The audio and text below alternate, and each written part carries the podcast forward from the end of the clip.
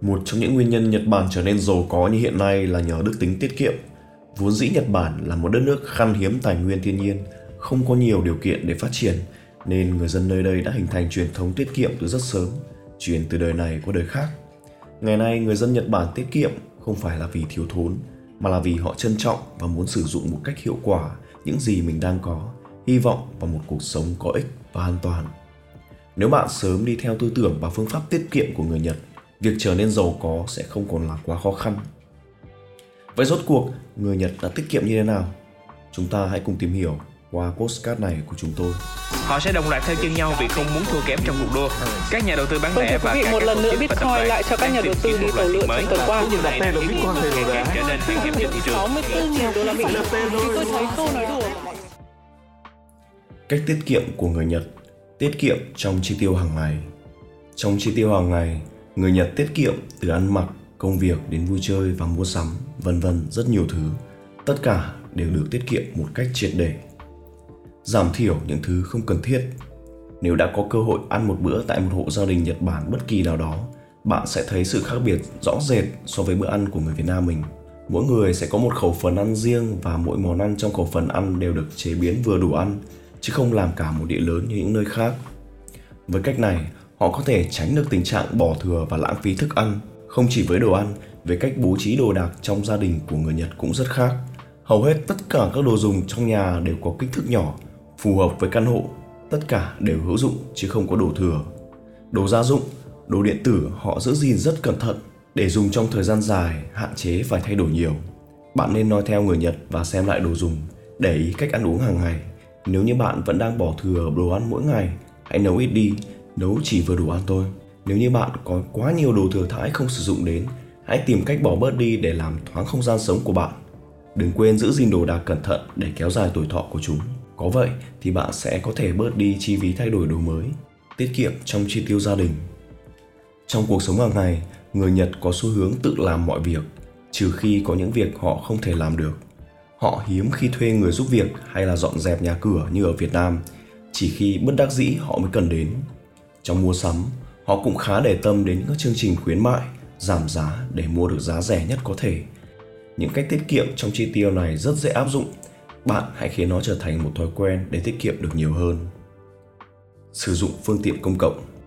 Hẳn bạn cũng biết nhắc đến nhật người ta sẽ nghĩ nghe đến tàu điện ngầm phương tiện giao thông phổ biến nhất ở nơi đây. Người dân nhật bản chủ yếu đi bộ đến các ga tàu điện ngầm và sử dụng tàu điện ngầm làm phương tiện di chuyển chính sở dĩ tàu điện ngầm trở nên phổ biến tại nơi đây là vì tính tiện lợi cũng như là tiết kiệm được chi phí hơn rất nhiều so với sử dụng phương tiện cá nhân ngoài ra với những lúc cần di chuyển trong phạm vi gần người Nhật lựa chọn xe đạp thay vì là đi xe máy hay là ô tô bởi dùng xe đạp sẽ giúp họ tiết kiệm được những khoản chi phí dành cho sửa chữa và bảo dưỡng hơn rất nhiều so với các loại xe khác. Cũng chính bởi vậy mà họ luôn giữ gìn xe của mình rất cẩn thận. Có khi dùng lâu nhưng chẳng khác gì xe mới là bao. Tuy ở Việt Nam chưa có tàu điện ngầm, nhưng phương tiện công cộng cũng không phải là hiếm. Hãy thử chuyển sang đi xe buýt một thời gian xem. Bạn sẽ thấy mình tiết kiệm được một phần đáng kể đấy.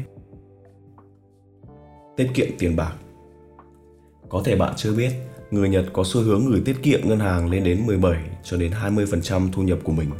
Hiện là tỷ lệ cao nhất thế giới. Cũng chính nhờ nguồn tiết kiệm này của người dân, chính phủ Nhật Bản có thể dùng làm nguồn vốn quan trọng để đẩy kinh tế quốc gia được tái đầu tư và phát triển. Trong tiết kiệm tiền, họ luôn đặt ra những mục tiêu cụ thể để tiết kiệm.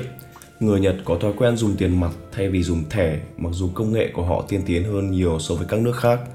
Đặc biệt là với những đồng tiền lẻ họ sẽ bỏ chúng vào lợn và tiêu dần cho những khoản lặt vặt. Tiết kiệm thời gian. Đối với người nhật thời gian còn quý hơn tiền bạc. Vì vậy trong công việc họ rất nghiêm túc chơi ra chơi mà làm ra làm để không lãng phí thời gian vào những việc khác.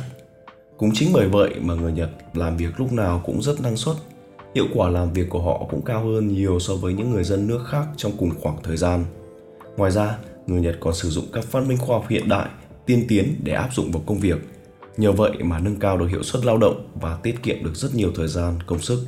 Cũng chính vì nếp sống gấp gáp của người dân nơi đây mà các phương tiện cao tốc ra đời để tiết kiệm tối đa thời gian di chuyển. Bản thân việc tiết kiệm thời gian cũng là một cách hiệu quả để tiết kiệm tiền bạc. Chính vì thế, bạn nên hình thành ý thức tiết kiệm thời gian, làm thế nào để sử dụng khoảng thời gian trong ngày sao cho hợp lý và hiệu quả. Tiết kiệm năng lượng Người Nhật luôn biết cách sử dụng năng lượng một cách hiệu quả nhất, tiết kiệm nhất có thể. Ví dụ khi ngoài trời lạnh, họ chỉ dùng máy sưởi tại những phòng có người hoặc là những khu vực có người sinh hoạt. Tương tự với mùa hè nóng, cần sử dụng điều hòa họ cũng làm như vậy. Họ có thói quen tắt bớt khi phòng đủ mát và tắt khi ra khỏi phòng quá lâu. Với những việc tưởng chừng như hết sức đơn giản như vậy nhưng lại thực sự là không dễ dàng. Người Việt ta thậm chí đa số còn để máy lạnh qua đêm rất tốn tiền, rất tốn điện mà lại hại cho sức khỏe. Vì thế, hãy có ý thức hơn trong việc tiết kiệm năng lượng. Ở đây cụ thể gần gũi nhất với mỗi chúng ta đó là tiết kiệm điện.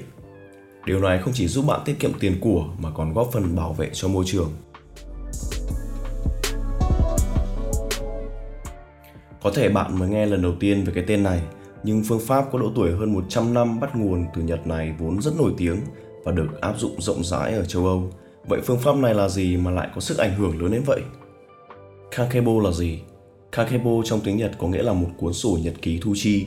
Trong cuốn sổ nhật ký này, chúng ta sẽ ghi chép các khoản thu nhập và các khoản chi tiêu với mục đích chính là tiết kiệm. Kakebo xuất hiện lần đầu tiên vào năm 1904.